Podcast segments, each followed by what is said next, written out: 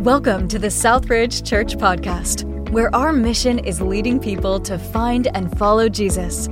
We're thrilled that you're here, and it's our hope that this message will lead you to find and follow Jesus.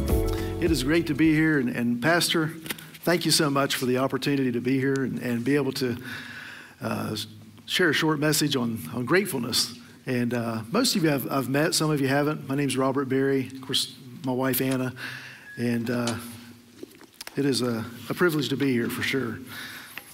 And uh, today we're going to talk about uh, a grateful heart that gets God's attention. And the passage we're going to look at is Luke chapter 17. And if you want to turn there briefly, maybe on the screen behind me, Luke chapter 17, I'm going to read starting in verse 11. On the way to Jerusalem, he, talking about Jesus, he was passing along between Samaria and Galilee. And as he entered a village, he was met by ten lepers who stood at a distance and lifted up their voices, saying, Jesus, Master, have mercy on us. When he saw them, he said to them, Go and show yourselves to the priests. And as they went, they were cleansed. Then one of them, when he saw that he was healed, turned back praising God with a loud voice, and he fell on his face at Jesus' feet, giving him thanks. Now he was a Samaritan. When Jesus then Jesus answered, Were not ten cleansed? Where are the nine? Was no one found to return and give praise to God except this foreigner? And he said to him, Rise and go your way. Your faith has made you well. Let's pray. Heavenly Father, thank you so much for this day you've given us and, and the opportunity to be here and, and just open our hearts this morning to your word. And, and uh, thank you so much for Pastor and this church and the ministry. Continue to bless and thank you for our worship team. In Jesus' name, amen.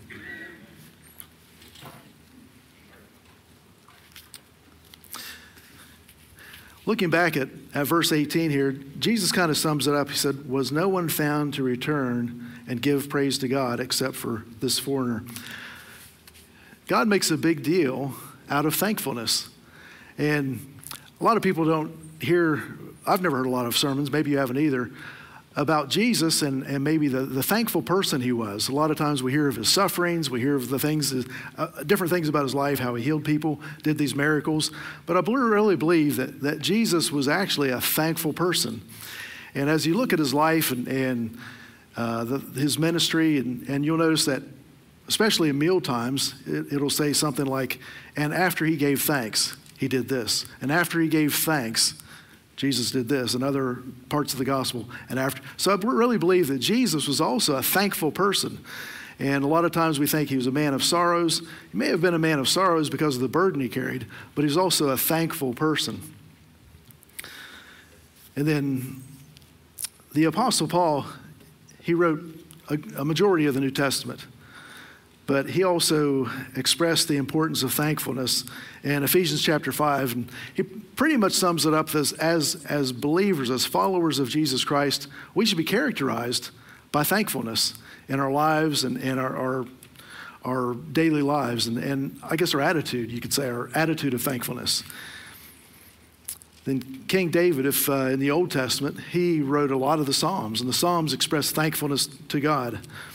And at one point, uh, the people of Israel uh, were gathering materials for, to build the temple and, and that sort of thing. And, and after gathering all these things, gold and, and whatever materials they had for the temple at the time, that temple dedication, uh, David gave a prayer for that prayer of dedication. He said this interesting phrase. He said, uh, praying to God, he said, For all things come from you, and from your and from your hand we have given you. So in other words, David was acknowledging that everything the people had that they were giving back to the building of the temple actually came from God. And the same is true for us. Everything that we have today didn't come from us. You say, well, we worked hard for that. Well, how did you have the strength to work hard for that? Everything we have today is, is still from God, and what we give back to God really came from God anyway. Everything that we have came from God. And David, writing a lot of Psalms about the thankfulness and, and the provision of God in, in our lives. And going on, the word grateful just basically means appreciative of, of benefits received. And uh, maybe you've heard someone uh, talk about someone, you, maybe they gave them something, that person didn't thank them. They say, well, that person's just an ingrate. Well, that's just the opposite. Someone who's not thankful sometimes can be called an ingrate. And we don't use that word probably too much today, but um, looking back at our, our passage, um, it, it's interesting before I go there that one of the most given commands in the Bible is, is fear not. Someone that had some time counted those and said, oh, there's 365 or 366 fear nots in the Bible. You know, oh, one for each day. Well, interestingly, is that if that's the most given command, the second most given command in the Bible is to give thanks. And to, to fear not and to give thanks. And, and Paul sums both of those up in one verse in Philippians. And he says this in Philippians 4 6. He says, Be anxious for nothing, but in everything by prayer and supplication with thanksgiving, let your request be made known to God. So be anxious, don't be fearful, but also give thanks. Those two things are brought, brought together in, in that verse. In our passage here in 17 and 18, let me just read it to you again. Jesus answered, Were not ten cleansed? Where are the nine? Was no one found to return and give praise to God except this foreigner? The one, the one man whose grateful heart got the attention of God was just one out of, out of these 10 lepers that were healed.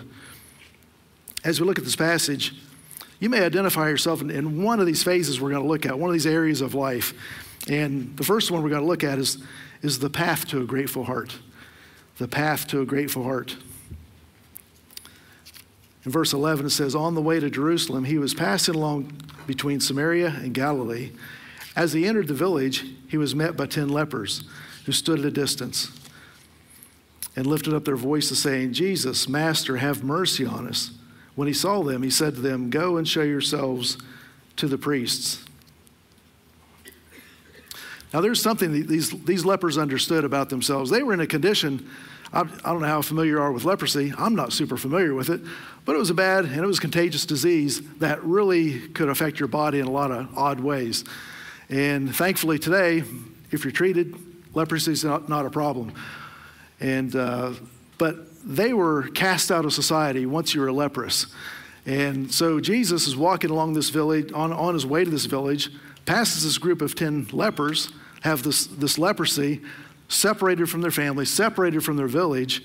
And a couple things they had to do they had to shave their head and some other things that, and then if, if you were being approached by someone as a leper, you had to cover your mouth and then tell everybody, unclean, unclean, to, to get kind of give a warning so nobody would come close to you. So these people were, these 10 men that had leprosy were outside, cast out of their village. They couldn't go to church, couldn't go, well, it wasn't church, but couldn't go to worship with their families at the time. So here they were outside and alone, and they crossed paths with, with Jesus. But they understood their condition. And they had heard about Jesus. They heard Jesus had healed people. So they're outside this village. Jesus comes walking along, and they hear that Jesus is coming. They have hope. They think, hey, wait a minute, this is Jesus? He could probably do something for us if anybody could do something for us. So they cry out and ask for help. And let's look at what Jesus does here. He, it's interesting. He didn't just say, oh, here's 10 lepers, let me heal you, be healed. He didn't do that. He refers them back to something that in the Old Testament, in Leviticus 13 and 14, a couple chapters, and we won't go there and look at that. But basically, if you feel like you're healed of leprosy, you're supposed to go show yourself to the priest. And so that's why he tells them, go show yourselves to the priests. On their way there, they realize, hey, this leprosy's gone. Then one of them turns around, comes back to Jesus.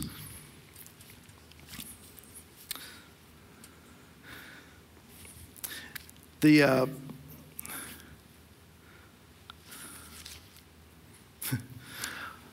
the physical healings we read about in, in the New Testament and Jesus, those were, I guess you could say, pictures of, of what Jesus could do visibly.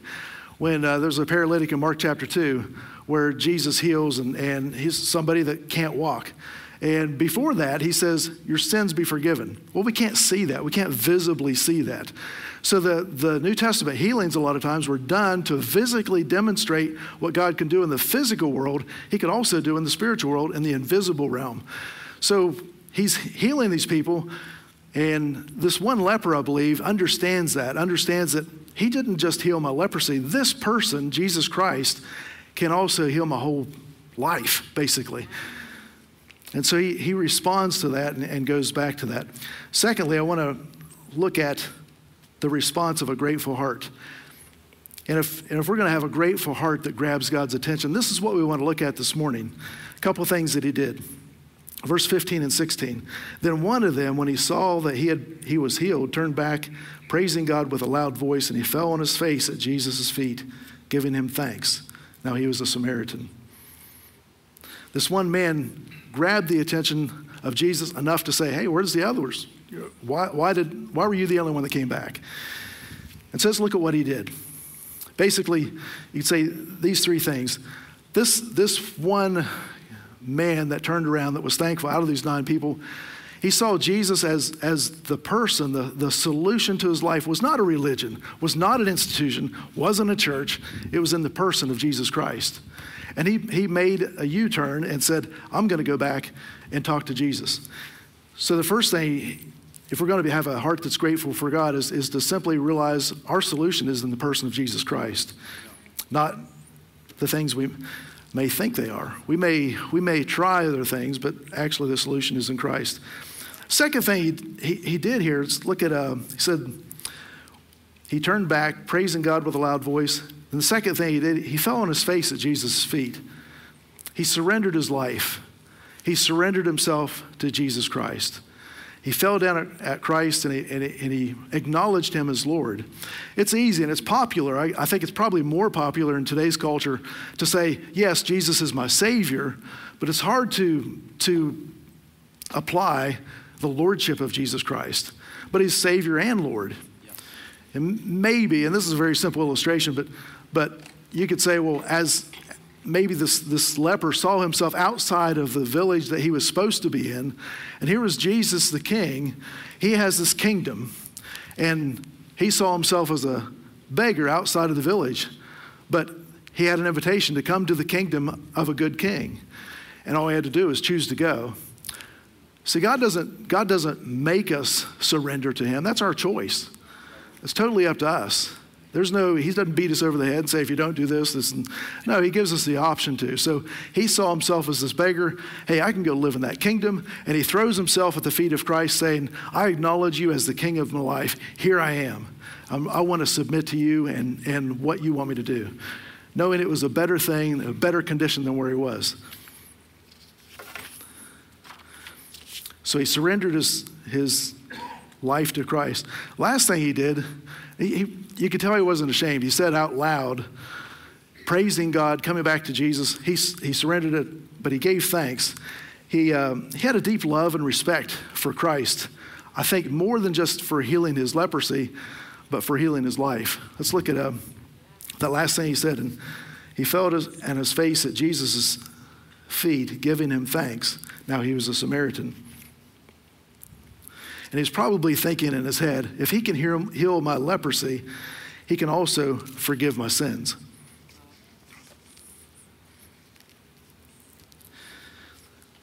Then the third thing we're going to look at is, is next area of our life is, is the result of a grateful heart. In verse 17 and 19. Then Jesus answered, We're not ten cleansed, where are the nine? Was no one found to return and give praise to God except this foreigner. And he said to him, Rise and go your way. Your faith has made you whole. You ever wonder about the, the other nine lepers that were healed? They didn't turn, I don't know what happened to them. Maybe they, maybe they were so excited they went home to their families, which that, that's a legitimate thing to do. Maybe they went to go show their priest, hey, look what happened to me. It doesn't say. But the one that came back, he got to experience something the other nine did not experience by going back to Jesus. And let's look at what that was. And these, this is the response or the, the results of a grateful heart. And he says in, in verse 9, Jesus said, or 19, he said to him, Rise and go your way. Your faith has made you well. It's interesting. He was already healed of leprosy. So, what did Jesus mean? Your faith has made you well. I think he made him well in the sense that he forgave his sins. And this Samaritan saw him for someone who could make him whole again. So here he was, the result of a grateful heart made him whole that the other nine didn't get to experience. And when we have a grateful heart that, that gets God's attention, we can confidently approach God. So remember, he was a leper outside of a village, yelling from a distance, Jesus, Master, have mercy on us. Now he was able to come up, bow down at the feet of Jesus, and be close to him. And so part of the result of a, a grateful heart for God is, is also you can approach God. And he approached him confidently.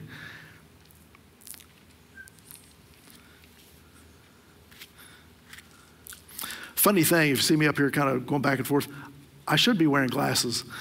And I have to stop and focus my eyes. And uh, pastor's wife, Jane, asked me, When was the last time you did this? And I, I uh, thought, You know, it's been a while, but I have not uh, spoken since I've had to wear glasses. And I, I forgot my glasses today. And uh, so if you see me going back and forth, that's what it is. I'm trying to refocus my eyes. But,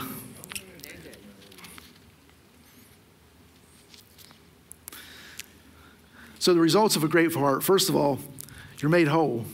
Secondly, you're able to approach God in a close way that you've never done before. And the third thing is that you can hear God when He speaks. Because he was able to come back, and what he said was simple. He said, Rise and go your way. Your faith has made you well. But the other nine did not get to hear that.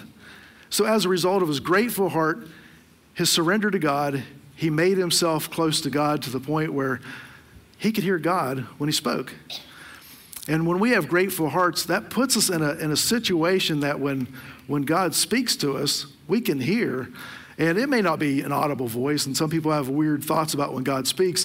But a lot of times it's just simply reading the Bible, and something stands out that as you're reading it, you're thinking, oh, that's what I needed, or wow, I really needed to be corrected on that, or something like that. And, that's, and so you realize God wants to make a difference in my life, but that happens as you're reading the Bible, or hearing the Bible, or hanging around good people that encourage you to live right.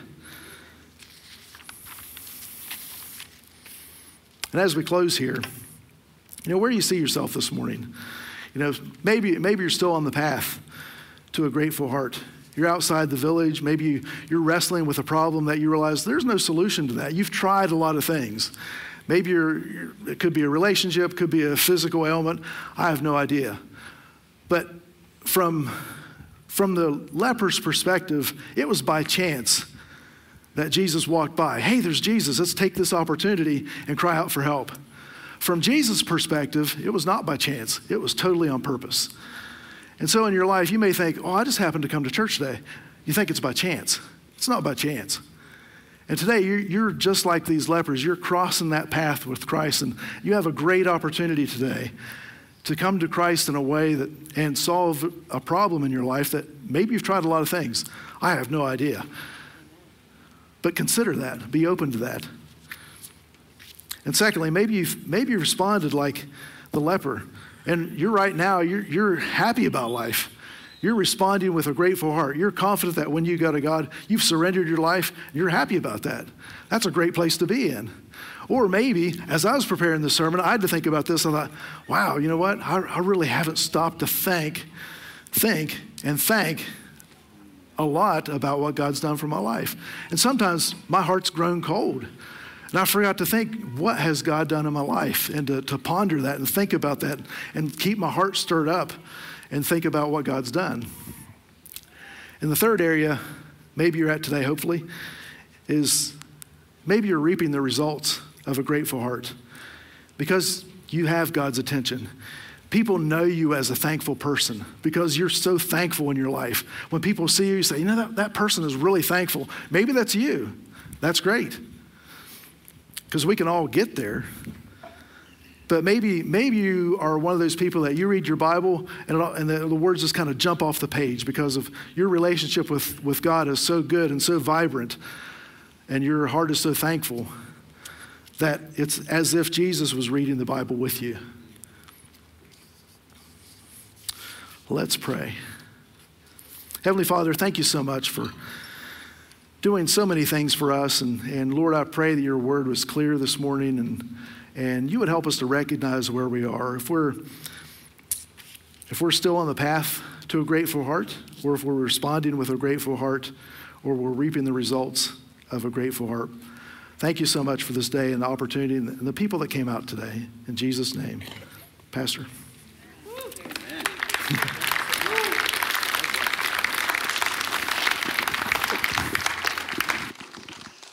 Around this time of year, it's a great reminder to be grateful. If you and I look around culture and cities today, what's the biggest thing we notice? It's entitlement, isn't it? Everywhere it just seems like people are entitled. You know, the biggest guard against entitlement is gratitude. If we would just say, I'm going to be thankful.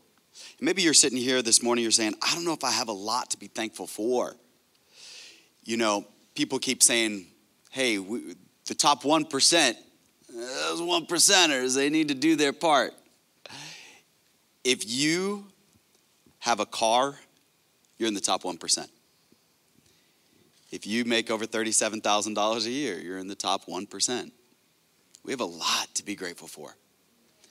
We have a lot to be grateful for. Well, we got one more speaker, and Jacob Ibarra is getting ready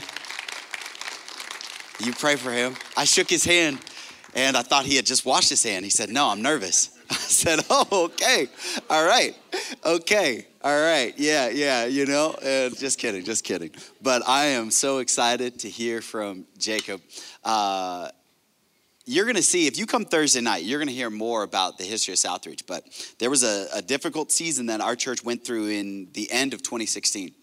And I was at the point where I was contemplating if, if I was done I, I, was there. And, and Jane and I, she was seven months pregnant, something had happened, and we were just at that point where we were like, okay, is this it, God? Is this it? Is this? And if it is, okay, then it is. It's just done. It, we gave it our best shot, we gave it our go. And Jacob had just started coming to our church. I don't even think he had really started coming. He was just visiting and he showed up. And he looked at me and he said, God told me to tell you, you're the apple of his eye. I was like, man.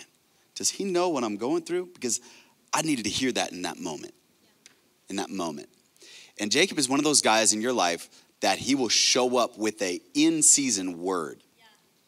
And God will just give him a verse and he'll just lay it on you and you're like, this guy's how did he know? Has he been reading my mail this week? I mean, what? How did he know that I needed that word? And uh, I know he's nervous, but I do believe that God's got something to speak through him. So, Jacob, I know you were hoping Robert would go over time, but come on, brother. All right, Jacob. All right. All right. We're good? Everybody can hear me? I can hear me loud and clear. Um, first of all, I want to thank Pastor for uh, allowing me the privilege to stand at his pulpit and uh, allowed to, um, thankful for God for allowing me to be in his word, to be ready in season for this moment. Uh, we don't want to be caught like the fig tree uh, when Jesus, the Bible says Jesus was walking through the fig tree, wasn't producing any fruit, and Jesus was hungry. He was hungry and wasn't producing any figs. The Bible tells us to be ready in season and out of season. So when he called me, I was like, ah, is nobody else? Yeah, yeah, yeah, yeah. Um, uh, correction. So when I met uh, Makai, we were at a mutual friend's on October 11, 2016. We were at a mutual friend's uh, funeral. We were at a mutual friend's funeral. Um, and he got up there and he preached a sermon about uh, Zacchaeus when Jesus was walking through, and um, Zacchaeus was in the tree, and he says, uh, uh, Come down. We're going to have dinner with you at your house today. Right? You remember that? You remember preaching that? He went on the spot too, no notes, another. He didn't even know he was going up that day. But he did, but that, that sermon forever changed the trajectory of my life. Forever. I learned something very important that day. Uh, very important that day. I feel like Aladdin on this rug. Um, very important that day um, that he taught me that if I don't learn to develop my mind and my spirituality, then I'm always going to be a slave to the person who does. Um, and that's when Jesus wanted to meet with me. So at that moment, I said, hey, where does he go? Where is he? Even if I've never seen him again, even if he never, never preaches another good message again, that one changed my life. Uh, so hopefully you can, you can, uh, you can kind of understand where I'm coming from with that. Uh, as I talk about Cornelius, um, Cornelius, the Bible says that he was giving to the poor all the time, that he worshiped God, and he called Peter, who had the Holy Spirit, to come over to him. And as soon as he seen Peter, he fell down and started worshiping him. And that's what that that's what he taught me that day is don't worship a man because I was always depending on what the pastor said, what how to live my life through what the pastor said, and never met Jesus for myself. Uh, so I'm very thankful for that and grateful for that because uh, we're always looking for something to worship. We're always looking for something to, to put up on a pedestal. We're always looking for something to idolize. We're always looking for that. We're always looking for that. And that's not only us, because the enemy in Jude 1 9, he was actually looking for the body of Moses. He said he was battling with the archangel over the body of Moses. And the angel told him, The Lord rebuke you. So he didn't even put up with him. He didn't put up with them at all. And his response was perfectly clear to him. But he knew that if he got that body, he can give it to the Israelites and they'll worship him. And they'll worship that. But Moses, God hid, God buried Moses' body in the hills so then we're going to find him. Uh, I believe for that reason, for that reason. Me get into there. I was going a little over already. Uh, sorry about that. Let's get into, uh, I'm going to be in, uh, sorry about that. Uh, I'm going to be in Genesis, uh, Genesis 2, 3, I'm sorry, 3. Um,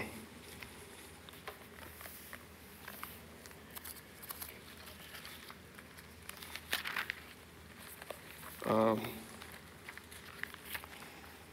okay, so anyway, now the serpent was the most craftiest uh, animal that the Lord had made. Um, and when he was talking to Eve, he said, Eve, did God really command you not to eat of this tree? And the Bible says that the tree was in the midst of the garden, in the midst, surrounded by everything else, in the middle. What's your favorite fruit, Mr. Berry? Pizza. Favorite fruit? Fruit? Yeah. Tomato. Oh. Tomato. Tomato. Rod? Uh, an apple. An apple. There's like 40 different apples. Crispy apple. Watermelon. Watermelon. Strawberries. Okay, so I got through the second row, and there's, there's already maybe 30 different kinds of fruits that they just mentioned. We haven't even got to vegetables yet. This is not your ordinary garden with your overgrown squash and your pickled cucumbers that you keep trying to grow. This is a garden that God created. This is a garden that God created, and I haven't even got to the second row of the sanctuary yet to find out how far she had to unintentionally go to find that tree. It didn't just pop up out of nowhere.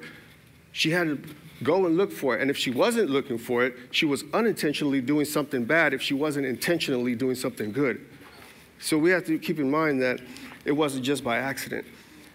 And he says to her, and she says, she brings herself to this. She says, the Bible says that she saw, she saw that the, uh, the fruit was pleasing to the eye. It was good for food, and it was able to make one wise. 1 John 2.16 tells us that. He says, the things of this world are the lust of the eye, lust of the flesh, and the pride of life. Same three things. Same three things that got her down was the same thing, same three things that convinced her to have that fall. To have that fall. She says, oh my, is it up there?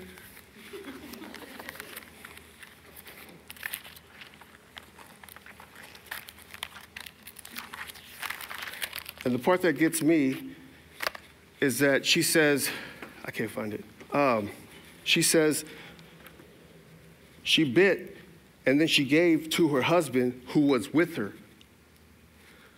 Not on the other side of the garden, not on the other side of the river, who was with her. How many of us are sitting at home and letting these iPads run our kids' life, creeping in while we're with them. How many of us are sitting there watching our marriage go down while we're with her? How many, how many of us just sit there and just watch it? Just watch it. I've been told long ago there's three type of people. There's people that make things happen, people that watch things happen, and people don't know what happened. So he was probably the one that was watching it. He was probably the one that was watching it. Our job at this pulpit is to prepare you, to prepare you to meet your Maker, to prepare you for Judgment Day, because it's coming. It's coming. It's coming. And there's a lot of people who know about that because when the believers are getting bodies that have no fear, no disease, no hurt, no more sorrow, no more pain, the unbeliever is going to get a body that's going to be falling in a bottomless pit and burning. God's going to create a body for you that's going to burn forever. And if you fall in the bottomless pit for a million years, guess what? You've only just begun. You've only just begun. So think about that. Think about that when we think about gratitude because we have a lot of gratefulness that we have to express towards Jesus Christ for dying for our sins and allowing that to come on, uh, to come on to us. As the new covenant said, the old covenant's in Exodus 20, the new covenant is in Hebrews 8, 10 through 12, where he says, I will put my spirit in their mind and in their hearts. He will put it in their mind and in their hearts. There's a new covenant. That's for us. That's for us. Exodus 32, uh, Moses, Moses, he was uh, uh, Mount Sinai getting the Ten Commandments from the Lord. Aaron, Aaron was with the Israelites. They said, He's taking too long. He's taking too long up there. Let us make a gold calf to worship. So he said, Get all the earrings, get everything, get all the earrings off your wives, get everything, and bring them over here. So the, Bible says that he fashioned it.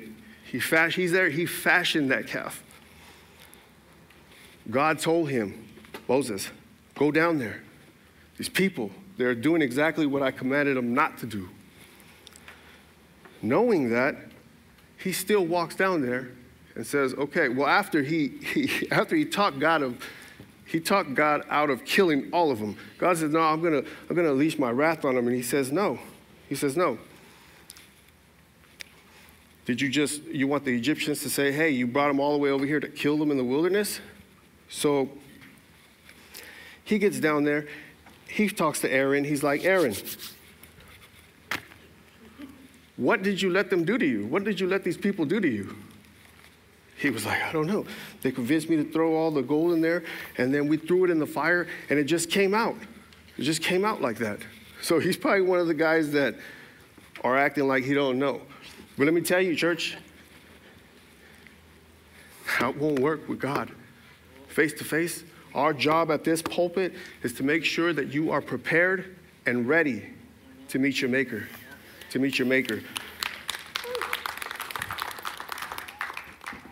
David, David, if you zone out on me, it's okay. Just think about bringing your dish. David, he was known, the Bible says, as a man after God's own heart. And the Bible also tells us that the heart is desperately wicked, desperately wicked. So to have that want and desire to have God's heart is, is probably a good thing for him because what he does next, check this out. The Bible says, the Bible says, at a time when kings were supposed to be at war, David was on his balcony looking over. Seen a woman, had her come over, impregnated her, impregnated her, sent her back home. Her husband came home. He says, Hey, go spend time with your wife. He's trying to hide his sin, just like Eve was. Just like Eve in the, in the garden when she was hiding from God. He was trying to hide his sin, hide his sin. He says,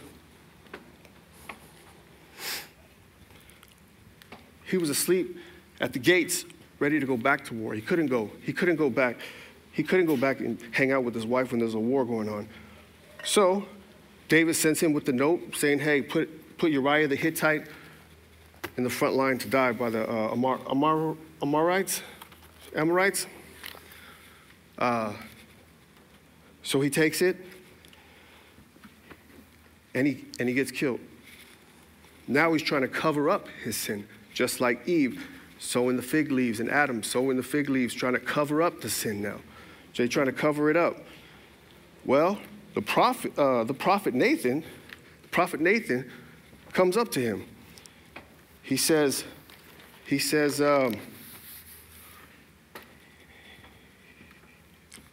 he said, there was a rich man and a poor man. Rich man had everything. The poor man had one little lamb. He ate with him, slept with him. It was like his daughter, family. Nathan asks him. Nathan told him, then a traveler came by, and the rich man didn't touch none of his stuff, but he took that little old lamb that that, that, that one poor man had, and he cut it up and gave it to the traveler to eat. David, the Bible says David was outraged. He said he was outraged. He said that man should die. That man should be dead, and he should pay for that lamb four times over.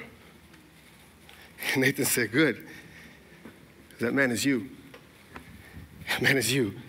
And what happens next is, is a perfect example of a, a heart of gratitude. I believe, because gratitude is probably the highest exercise of spirituality that we can practice in our everyday life. I know the gym guys are not going to like me for this, but in Timothy, he says, exercise yourself towards godliness because exercising the body profits little, but exercise yourself towards godliness profits for this life and the life to come. So, I mean, I so that's, that's what it tells us. So, what David says next, uh, what David says next is a heart of a repentance. He says what we all should be saying every single day instead of hiding and trying to cover up and trying to act like we don't know what's going on and trying to act like nothing's, uh, nothing's wrong and everything's okay. He says, I have sinned against God. What would our life look like if every time we sinned, we said that? I've sinned against God. I've sinned against God. Remember, our job at the pulpit is to make sure that you are prepared to see your Maker, to meet your Maker. Peter Peter says, Be holy. In Peter, he says, Be holy, for your Father is holy. James, be perfect, for your Father in heaven is perfect. Perfect, I hear like, oh no, that's impossible. But if I switch, if, if I pause a little bit, perfect, then it sounds easier because now I'm not perfect, now I'm trying to perfect something. And isn't that our God? Isn't He always making things better? Yeah. Isn't He always perfecting things? Doesn't it, doesn't it sound better when we say perfect? Does to me. Does to me. Remember, so we have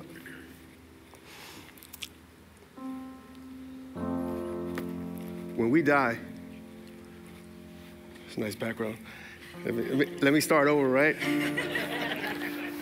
when we die, um, we got a we got a date. We got a birth date. We got a birthday. Uh,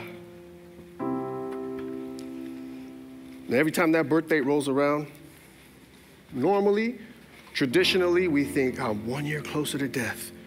I heard somebody say the other day, I got about 15 summers left. I'm not going to say who it is.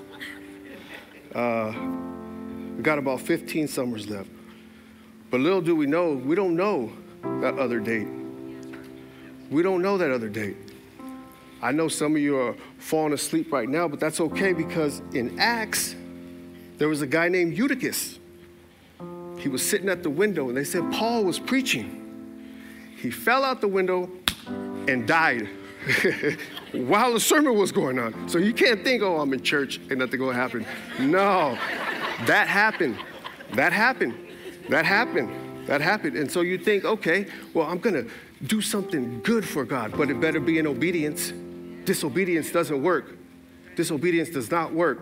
There's a guy, Uzzah. If I'm wrong, correct me. Uzzah? Uzzah. God has strict orders, strict orders to follow. When you're carrying the Ark of the Covenant, it could only be from the Levites.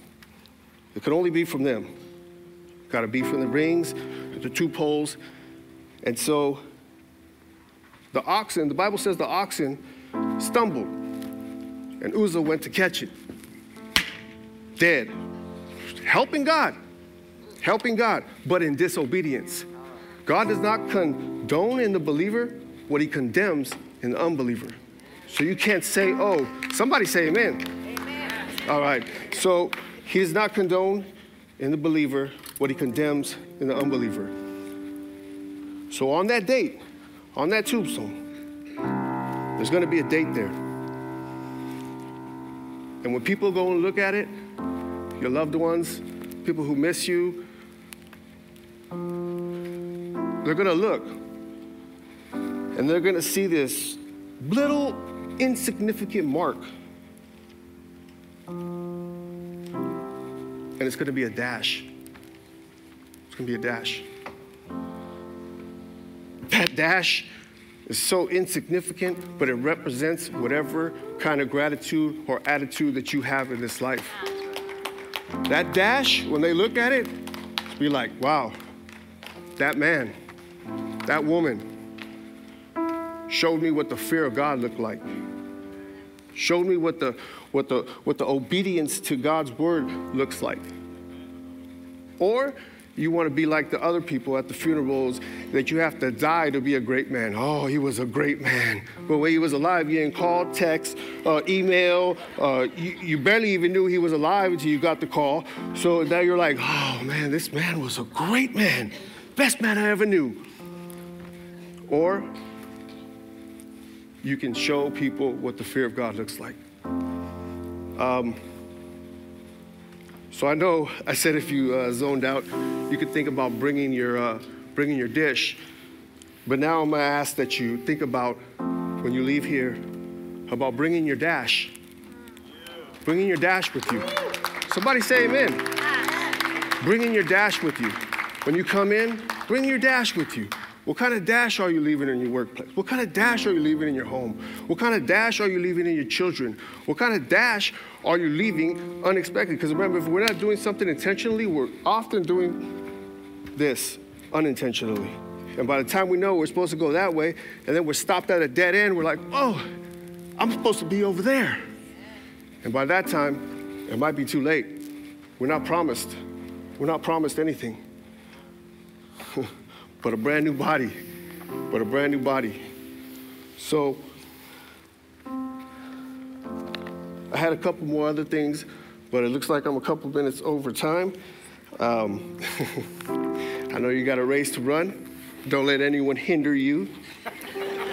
Um, so yeah, so uh, if you're at that point where you're like Aaron and you don't want to see what's going on, you don't want to know what's going on, but all along you're helping the disobedience. Or you want to be like Adam and just see what's going on, but ignore it. Or you want to be like David and repent right now while you have the chance.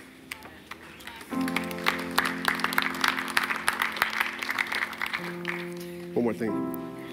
At the end of Genesis, at the end of Genesis, God expresses himself and who he is and what he believes in. The Bible says, well, he cursed him. After he cursed them, he cursed the serpent, he cursed the woman, and then he cursed the man. He cursed the man because if we remember, Genesis 2, he gave the commandment to Adam, not to Eve. Adam, Eve wasn't even born, he gave it to Adam. Correct me if I'm wrong. That's right. He gave it to Adam. After he cursed him, our loving kindness, infallible, no equal Father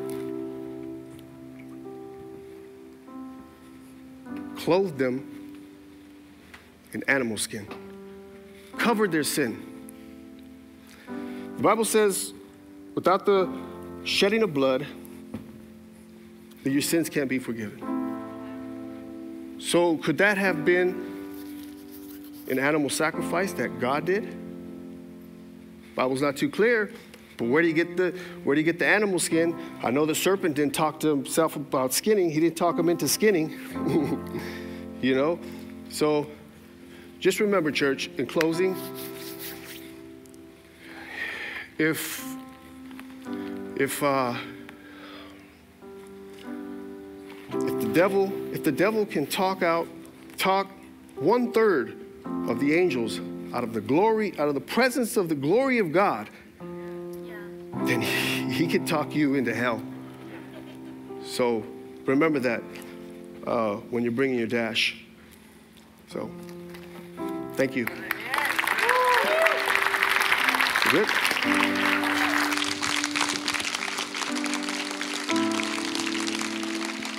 Let's all stand, please.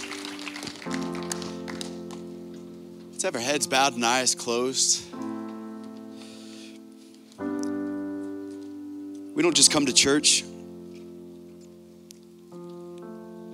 just to hear something.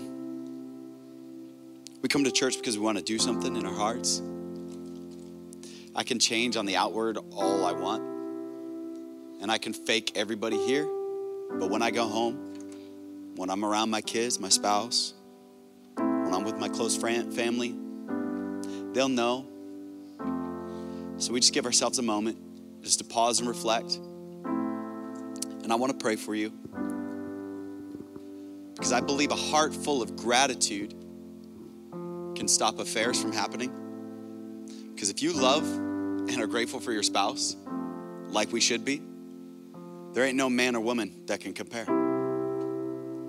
I think greed and lust is because we're not content and grateful for what we have. I think the crime is because people are covetous. They want what somebody else has, I'm not grateful for what they have.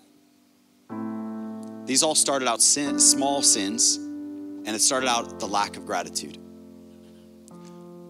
Paul says in 1 Thessalonians 5 In everything, give thanks, for this is the will of God. If you want to know God's will, God's will is for you to be grateful. In everything, give thanks. You say, I'm going through a hard time. Give thanks. You say, You don't understand my world. You don't know what I'm going through. I, I don't. But God says, Can you be grateful for it? Can you be thankful for the disease? Can you be thankful for the loss? Some of the most amazing people you and I will ever meet are the ones who know how to look back on their life and they will tell you, I don't want to relive it, but I wouldn't change it because they're grateful for it. I want to pray for you. And if you say, you know what, this morning, yeah, I could work on my gratitude. If that's you, can I just pray for you? See your hands as a confession. Oh, I see that. Amen. There you go. Hands up all over the room. Say, I want to be more grateful. Let me pray for you. Heavenly Father, I just thank you for the fresh reminder about being grateful. Life is so short, it's summed up in a dash. And life really does, as we look back on it, feel like a dash. It's just a short, short moment of time. And maybe we can live life differently. Maybe we can be grateful. Grateful for the traffic, grateful for the crying babies, thankful for the sleepless nights, the long hours.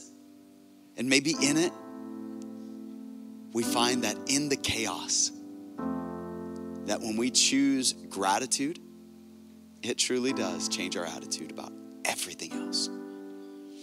So dismiss us with your blessing, your grace, Thank you so much for Jacob and Robert. Thank you for them being willing to bring a word. Pray that you bless them. And Lord, all these hands that were raised, I just pray that we would have that attitude of gratitude. And for all the guests that are here that don't know you, I pray that they would seek you out. Your word reminds us that those that diligently seek you will find you. So I pray that they would find you. In Jesus' name I pray. And all God's people said, Amen. You glad you came to church today? All right. Hey, God is good. God is great. Find somebody on your way out and say hello. Have a great day. God bless you. You're dismissed. Thank you so much for listening to today's message. If this message inspired you and helped you, we would love for you to hit like, subscribe, or share it with someone today. Until next time, have a great day.